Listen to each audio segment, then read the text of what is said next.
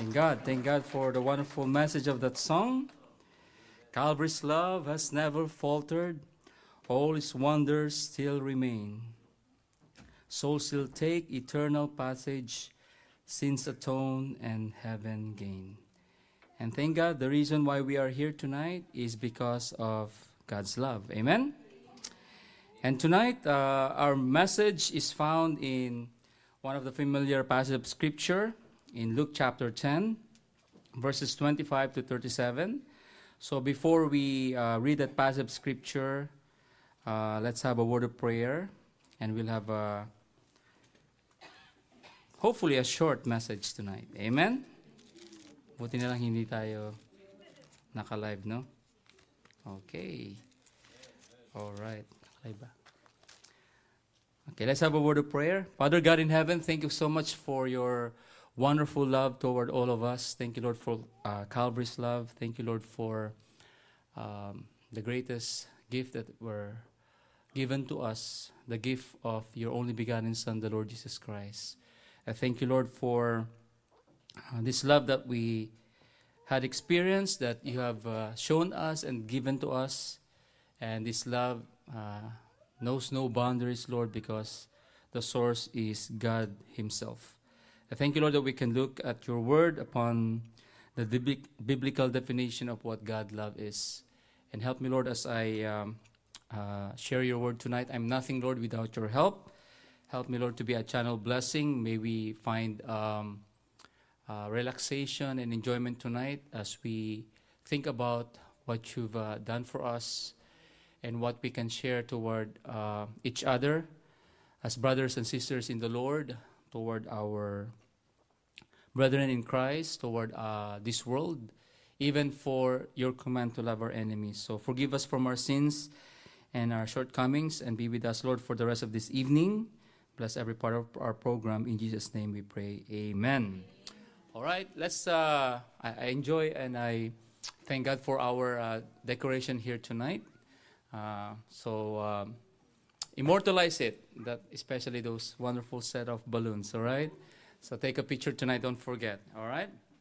So first, before we talk about love, let's define first what is love. According to my commentary here, love can be a challenge to define at the level of how a person experiences it.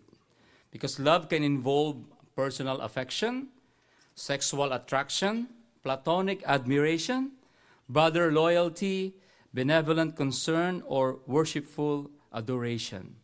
To accurately answer the question, what is love, we need to go to the origin of love.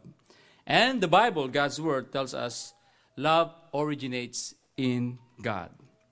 In English language, the word love is forced to bear the burden of multitude of meanings.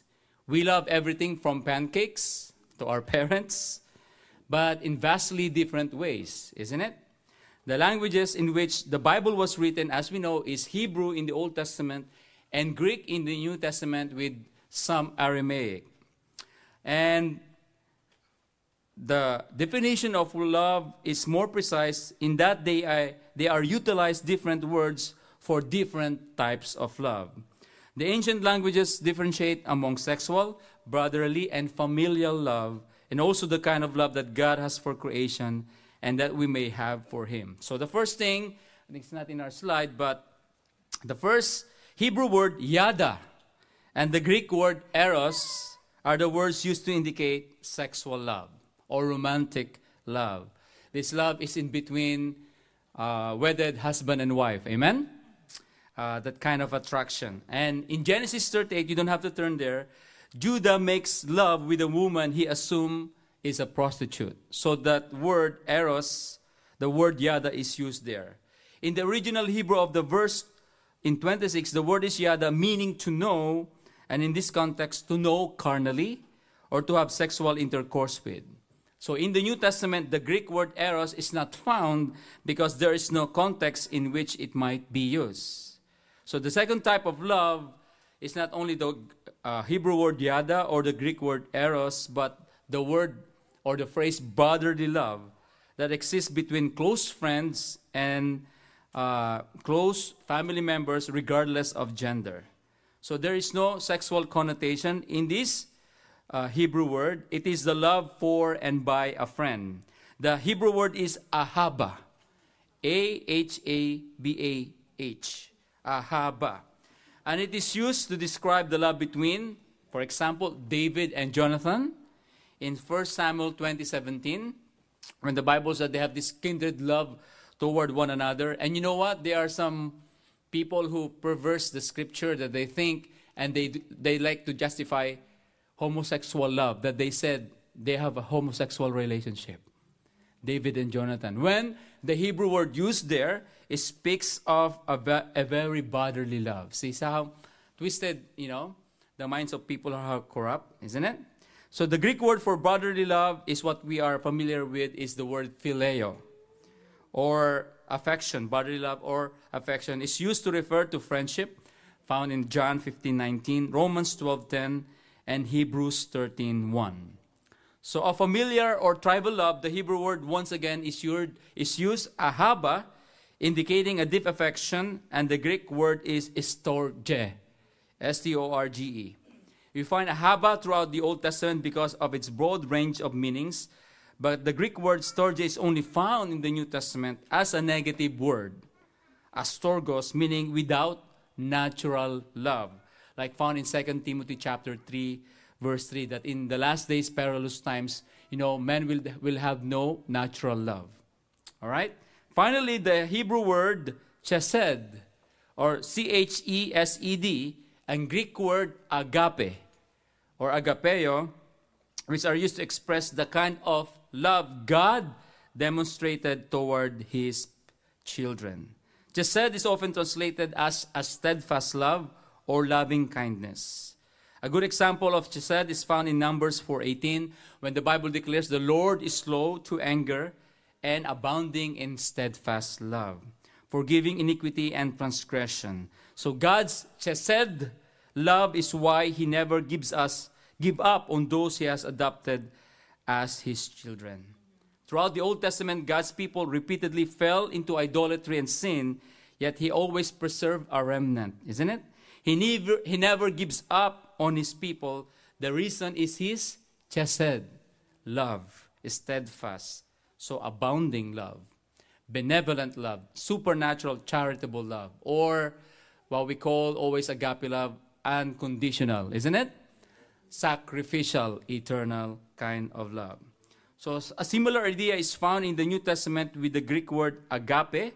Agape love is the goodwill and benevolence of God shown in self-sacrifice and unconditional commitment to the loved one. So as we know, in most basic sense, love is the emotion, felt, and actions performed by someone concerning for the well-being of another person.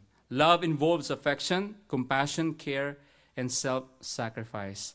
Love originates in the triune God, with the eternal relationship that exists among the Father, the Son, and the Holy Spirit. All right, so that's our little word study of the word love. There's yada in Hebrew. There's ahaba in Hebrew, also phileo in New Testament. And then the highest degree or form of love level is agape. All right, supernatural love. All right, so let's go to some of our slides here. And we will read from our text of Scripture in Luke chapter 10. Just for the sake of time, we'll just read a couple of verses.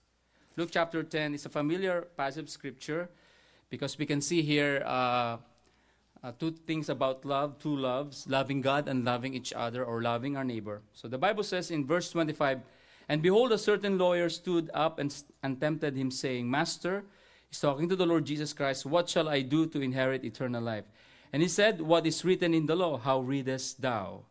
And it's a good thing Christ always refers to the Scripture, isn't it? When there's a question, He always quotes the Scripture. It's like His temptation in Matthew chapter 4. "And he answering said," and this lawyer is a doctor of the law, all right? He is well-versed of the Old Testament. "And he answering said, 'Thou shalt love the Lord thy God with all thy heart and with all thy soul and with all thy strength and with all thy mind and thy neighbor as thyself.'" So he quoted the Shema, you know, the summarization of the 10 commandments of Tagalog found in Deuteronomy. And truly, can you really inherit eternal life if you obey all the law? But Christ is pointing to this person, isn't it, that no one can keep and obey the law. He thought he did, but probably was able to do half of the law. The second half are responsibilities toward men, you know, but he did not really keep the first half of the law. Because later on, in another passage of Scripture in Matthew 22, verse 34 to 40, there was a question that was asked about the great commandment in the law, and Christ summarizes it in loving God with all you've got and loving your neighbor as yourself, isn't it?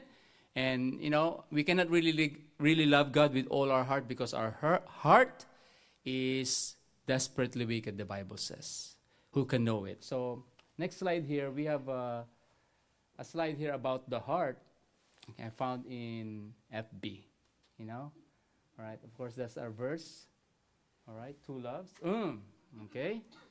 Jeremiah 17:9. The heart is deceitful above all things and desperately wicked. Who can know it? Isn't it? And a lot of people are saying, oh, your heart is your love. Follow your heart. Trust yourself. Believe in yourself, isn't it? That's the human philosophy. But you know what? We need to follow God, not our heart. Because our heart is desperately wicked. All right? These phrases are not biblical. Hindi po ito chismis, di ba? This is a biblical fact because the Bible says in Proverbs 28:26, he that trusted his own heart, his own volition, isn't it? His own decision, his own standard of right and wrong. He that studies his own heart is a fool because our heart is the seat of our being. But whoso walketh wisely, he shall be delivered. Next one. All right, Proverbs, Jeremiah 17:9 says, the heart is deceitful above all things and desperately wicked. Who can know it? Charles Wesley, a wonderful preacher and hymn writer, says, a worse enemy than the devil is my own heart. Because it's true. It's deceptive. Desperately above, wicked above all things. And that's what happened even during the times of Noah, that, you know, his wicked imagination and his heart is continually evil, and God has to destroy mankind during that time. Next one. So what Christians need to hear is this: not follow your heart, trust yourself, believe in yourself, but follow God and nothing else. Amen? Because God is the standard of morality. God is the standard of what is right and wrong. And we can see that our hearts will easily change and deceive us. Let our hearts be changed through the Word of God, and not the Word of God be changed through our hearts. Okay? Next one. All right? So we'll learn about the two loves found in our passage Scripture in Luke chapter 10, verse 25, and all the way to verses 37. Next one. We know this. Pastor Jeter preached these verses last Sunday, I believe, about this wonderful song, Beloved, Let Us Love One Another, in 1 John 4:7 and 8. And there's a simple song about this. And everyone that loveth is born of God and knoweth God. He that loveth God knoweth not God, for God is love. And verse 16, and we have known and believed the love that God had to us. God is love, and he that dwelleth in him, in love, dwelleth in God, and God in him. You know, in other passages of Scripture, the love of God is expressed, but only here in 1 John that the Bible says God is love. It only expresses, and it can be seen, the manifestation of God's love in other passages of Scripture. But here, we can only find it was defined that God is love. All right, next slide. All right, God's love and holiness goes hand in hand. Amen? God's love is defined by his holiness. Remember, while God is love and very loving, love is an expression of his holy character and truth. The greatest definition of what love is all about, agape kind of love, real love, is 1 Corinthians, amen? 13, especially verses 4 to 7. You know, one of the passages of Scripture there, it reads, love rejoiceth not in iniquity, but rejoiceth in the truth. Love and truth always go hand in hand, because love is a reflection of God's holiness and his truth. We have to rely on the Lord to define what love is, and how he wants us to express that love according to his word. Because even in Revelation 4:8, isn't it? The holiness of God is being demonstrated, expressed by this holy angel, seraphim, who cries, holy, holy, holy, you know, all the day long. And Isaiah chapter 6 also. Isaiah has a vision of these wonderful creatures praising God, worshiping God, and saying, holy, holy, holy, because God's love, his holiness, and truth always go hand in hand. That's why if it is the world's definition of what love is like, accept me as I am, because they define love as just acceptance or tolerance. But if it is not in the truth, then it's not true love. It's a deceptive love. And we know the author of that is no more than the father of lies, which is Satan. And it's prevalent right now, isn't it? With the gender dysphoria, redefinition of what marriage is all about, because of the false definition philosophy of love. Just under the banner of love, accept me as who I am. But if it is not according to God's word, it's going to be sin. And sin brings forth death. And sin brings forth this confusion and misery. But if you follow God's prescription of what love is, then you'll never go wrong. There's blessing, isn't it? So next slide. Okay, we're going to go to the verses because I need to be quick. So in Luke chapter 10, verse 25 to 37, you're familiar with this, isn't it? Loving God with all our heart, and it's defined to love your neighbor as yourself. And then we see there the principle of God, and then God gave a parable. Jesus Christ gave a parable about the Good Samaritan. Oh, you know, you're familiar with this story. Same thing in Matthew 22, verse 34 to 40. Jesus is asked that question, which is the great commandment in the law. Jesus gave the same answer as the lawyer in our text in Luke chapter 10. Love God, love your neighbor. He then states that all the law hangs on these two commandments. This means that love for God and our neighbor is the foundation of all moral responsibility. Just to summarize it, amen? It's the foundation of all moral responsibility. You see, a man who loves God with all his heart, soul, mind, and strength will never take God's name in vain. He will never place anything above God in his affection. He will remember the Lord's day and keep it holy. And then if you love your neighbor as yourself, you won't lie to him, isn't it? You won't steal his possessions. You won't cheat him in business. You won't violate his marriage. You will not cause him harm or kill him when you love your neighbor as yourself. As 1 Corinthians 16:14 declares, let all things be done with charity, isn't it? Let all things be done with kind of love, charity, or agape kind of love. And these elements are increasingly rare in our society nowadays. We tend to live with an attitude of extreme privacy these days, living like we're on a remote island, only separated from others by a few yards, especially with the emergence of social media, isn't it? We get seclusive, all right? Our society increasingly acts as if men owe nothing to their neighbors. We think only of our own lives, ignoring the needs of others. That's why this passage of scriptures like Galatians chapter 6, verse 10, and let us not be weary in well-doing, for in due season we shall reap if we faint not. And we have therefore opportunity, let us do good unto all men, especially unto them who are of the household of faith.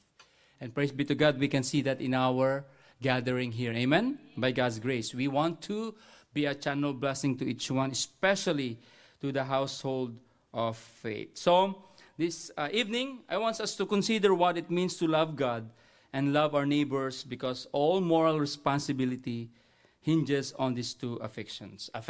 All right, so quickly, first is love of God, love for God. And we will review this basic truth in the passage of scripture that we read. Thank God that God is not just someone we worship and serve. He's someone that we know.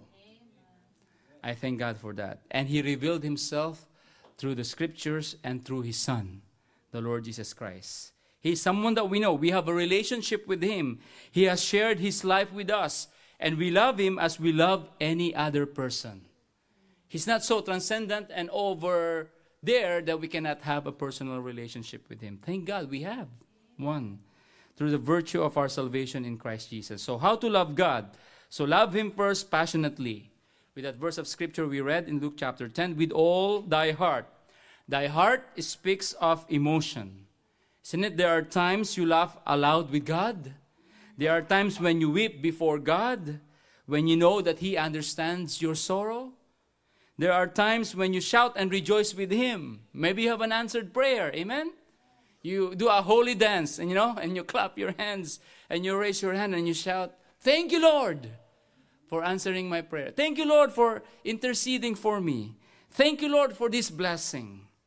We need to be careful that our relationship to God doesn't become routine, because we can love Him passionately with our hearts. We can have some emotion. So the word all, thy heart, speaks of exclusiveness. Not only emotion, but also the word all speaks of exclusiveness. I have affections that belong exclusively to my wife. I will share them with no other woman. Loving God with all my heart means that my first spiritual loyalty is in Him. Amen? That's why we go to church on the first day of the week. Amen? We give praise and pray to God at the first few minutes after we wake up, because our spiritual loyalty is supposed to be Him. You know, we love His Word. We give our tithes and offerings. We give the first portion of God bless us with, because our spiritual loyalty is supposed to Him first. Because He created us. Amen? And let us live into this world and save us for a purpose. All right? Letter B, love Him personally. Not just passionately. It says there, that phrase, with all thy soul. Our soul speaks of identity. The soul is what gives us personality. The one that really speaks is the real person. All right? Our temperament, our likes and dislikes, our fears, and our anxieties are expressions of the soul. All thy soul also speaks of intimacy. We all communicate on different levels. I don't bear as much of my soul or my personality with a stranger as I do with a friend. I am more intimate with my family than anyone else, as you are also. God wants us to love Him with all our soul, on the deepest level of intimacy, holding nothing back. So we don't have to be afraid to be ourselves when we are worshiping and communicating with God. We need not worry what others are thinking. We don't have to put on a mask or assume a false character when we come into God's presence, because He knows us, our whole being. God wants us to change our lives. God wants to change our lives, but He can do that until we are honest about what's inside. So you see, how can God remove our fear if we will not admit it to Him? How can He deliver us from bitterness or lust if we deny it? Not until we come to God as we are will we have the opportunity to live differently than we came to His presence. So let's love Him passionately, personally. Let's love Him expressively. When the phrase says, with all thy strength, love has to find a way to demonstrate itself. It makes you want to do something, isn't it? Not it's just words, but true love is about action. And the greatest example of this is God's own love, when the Bible says in John 3:16, "For God so loved that He gave." Amen? I know God loves me because of Calvary. God loves me because of Calvary. There God made the supreme sacrificial love, His very life, through His own begotten Son, the Lord Jesus Christ. And if we ask how much He loves us, He loves me, and He stretched His arms on Calvary's cross, on Golgotha, and He said, this much, amen? And He died. Jesus loved us to death, to the death of the cross. That's what Calvary is all about. It shows us how far that God in love was willing to go to save a sinner like you and me. So in return, He deserves to be loved with all our strength. Fourthly, love Him intelligently, with all thy mind. This statement helps us avoid extremes. It keeps us balanced, because emotion must be balanced with truth.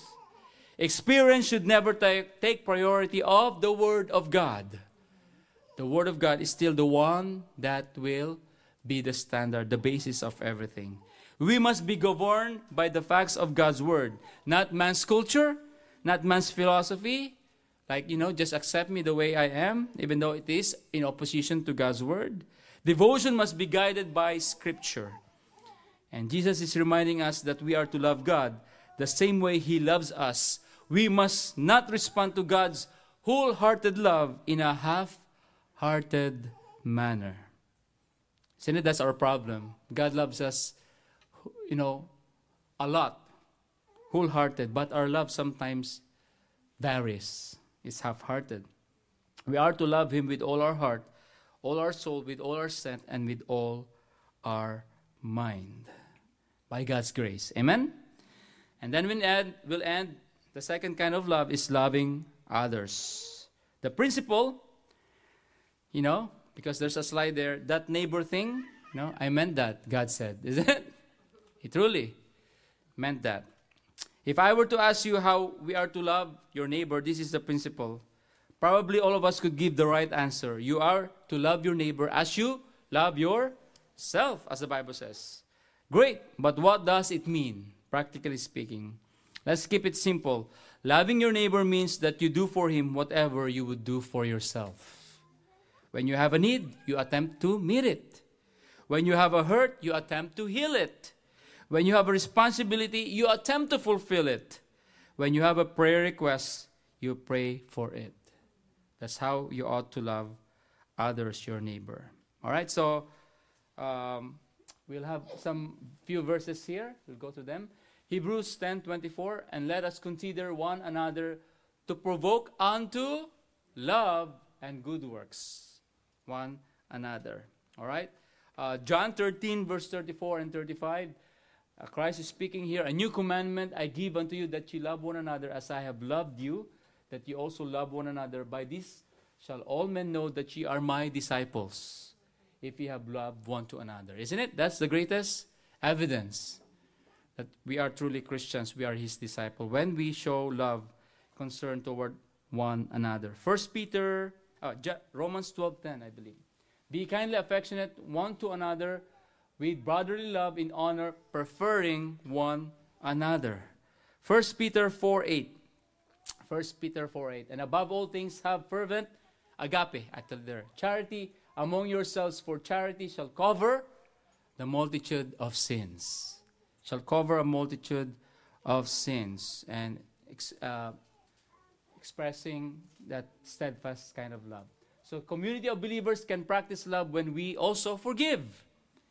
Some verses about that, Ephesians 4:32, and be kind one to another, tender-hearted, forgiving one another, even as God for Christ's sake had forgiven you. As you always hear, if God can forgive you of all your sin, how can you not forgive somebody who sinned, who wronged you? If God, isn't it, in His marvelous love had forgiven you. Not just 70 times 7, but amen? As long as the Lord can forgive you, you have to forgive others also. And we know that for passage of Scripture, 1 John 4:7-8, God's love is sacrificial. 2 Corinthians 5:21, He became sin for us who knew no sin. His love is selfless. He loved us selflessly in Mark chapter 10:45, unconditionally in Romans 5:8. But God commended His love toward us, that while we were yet sinners, Christ died for us. So we need to love one another and forgive one another, bear the burdens of one another. Colossians 3:13. I think I have the verse. Forbearing one another and forgiving one another, if any man have a quarrel against any, even as Christ forgave you, so also do ye.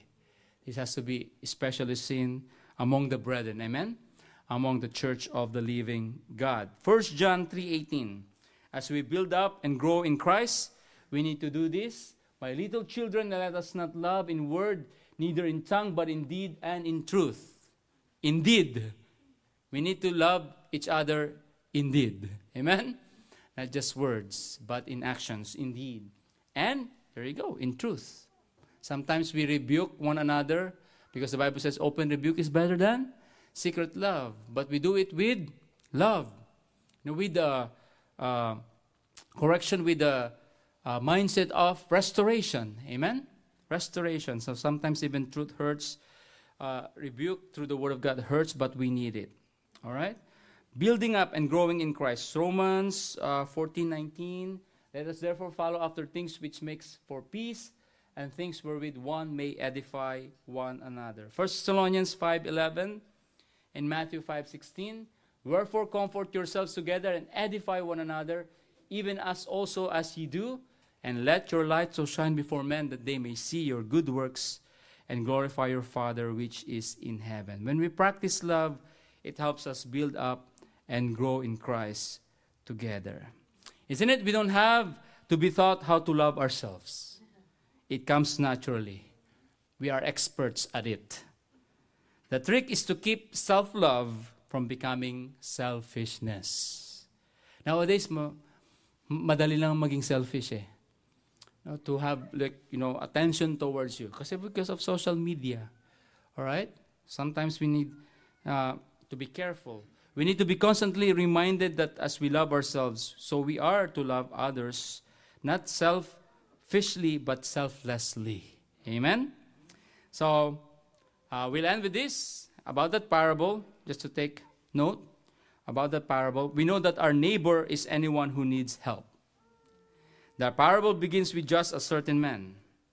A lot of things we consider important are not mentioned about this certain man. We are not given his name or his standing in society, as far as we know. He could be also a thief who fell victim to other thieves. The only thing we know about him is that the hand of life dealt him at that moment, left him alone and in need.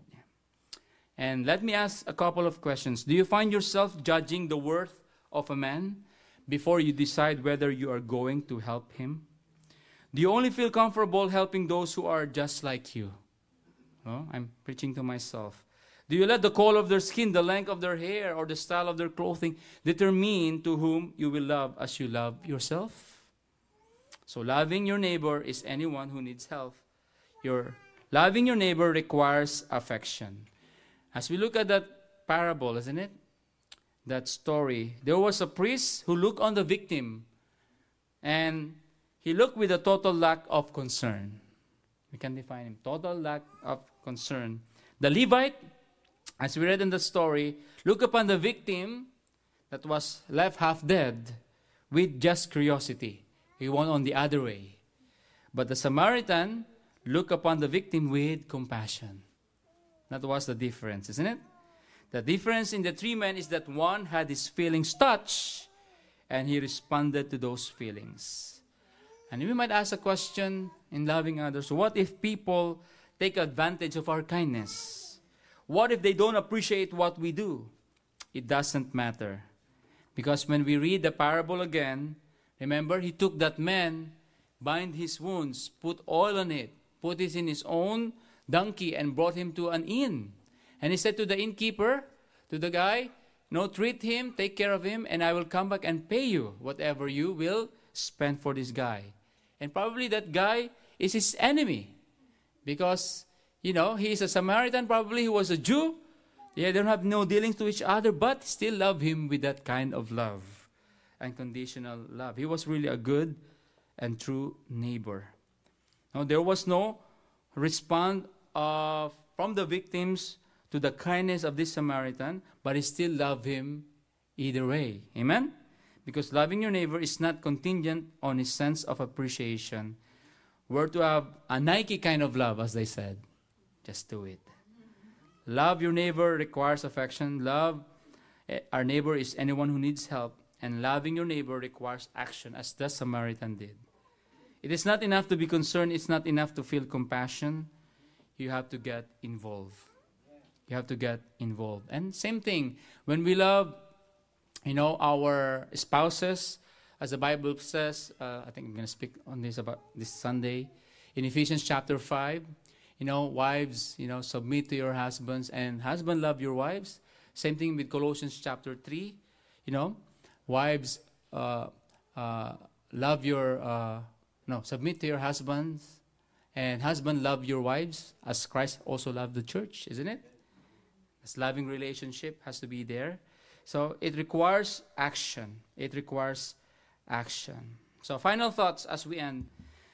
You can't love God until you first accept His love for you.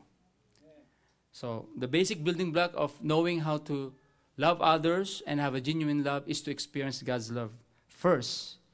And thank God we had that experience in the time that we got saved. Our salvation experience is when it starts, that kind of love, the true, genuine love. The proof of God's love is the payment Christ made for sin when we hang on the cross in our place. And when we trusted that as our only way to get to heaven, then we get to receive that kind of love. Then the second thing, do you love God with the same wholehearted love He has shown for you? Because He died for you. The question is, are you living for Him?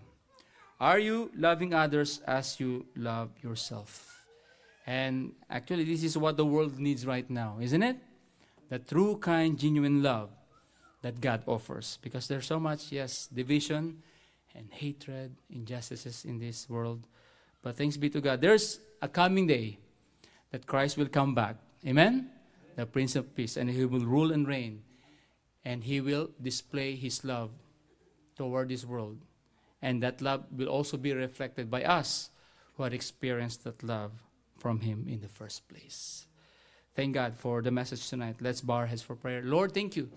Thank You that we can be reminded of these wonderful truths, Lord, that we ought to love God because You have loved us first, and love You with everything we've got, and to love others as we love ourselves. It's a tall ordeal, Lord, because naturally, Lord, we are not like that. So we had to ask You for Your grace and help to love supernaturally like Jesus did. But I'm thankful, Lord, because in this church, Lord, we can see that there is genuine love and care toward the brethren. Despite, Lord, sometimes we fall short, we offend one another, maybe unintentionally, or we lack, Lord, concern. But thank You, Lord, that You are always there to remind us that we need to do good. Take that opportunity, especially to the household of faith. And thank You, Lord, for that love that You have given to our hearts, that we can exercise forgiveness. We can exercise, Lord, patience toward one another, because our God in heaven is also patient toward us. Thank You, Lord, for the love of our couples here toward one another, because that love stems out from the love of God, that despite of our weaknesses and frailties, Lord, love can cast all fear, Lord. Perfect love casteth fear. And the love of God that is in our hearts and we can exercise toward another has no bounds, Lord, if we have it in its source through the Word of God and through the nature of God's love. And thank You, Lord, that tonight we can be reminded that, Lord, that celebrating love is not just on the month of February, or just mentioning that Saint Valentine, who was a martyr, displaying his love toward others. But Lord, the greatest manifestation of God's love is the Lord Jesus Christ at Calvary's Hill. And thank You, Lord, we can look back at what He has done for us. So, Lord, may this love that we have in our hearts toward one another, toward our spouses, toward our children, toward our friends, even toward our enemies, Lord, will grow and will abound as we, Lord, feed it with the truths of God's Word.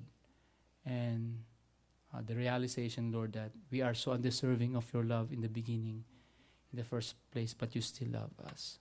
And thank You, Lord, for this truth, and continue to bless the rest of this evening. Thank You, Lord, for what You have reminded us. In Jesus' name we pray. Amen and amen.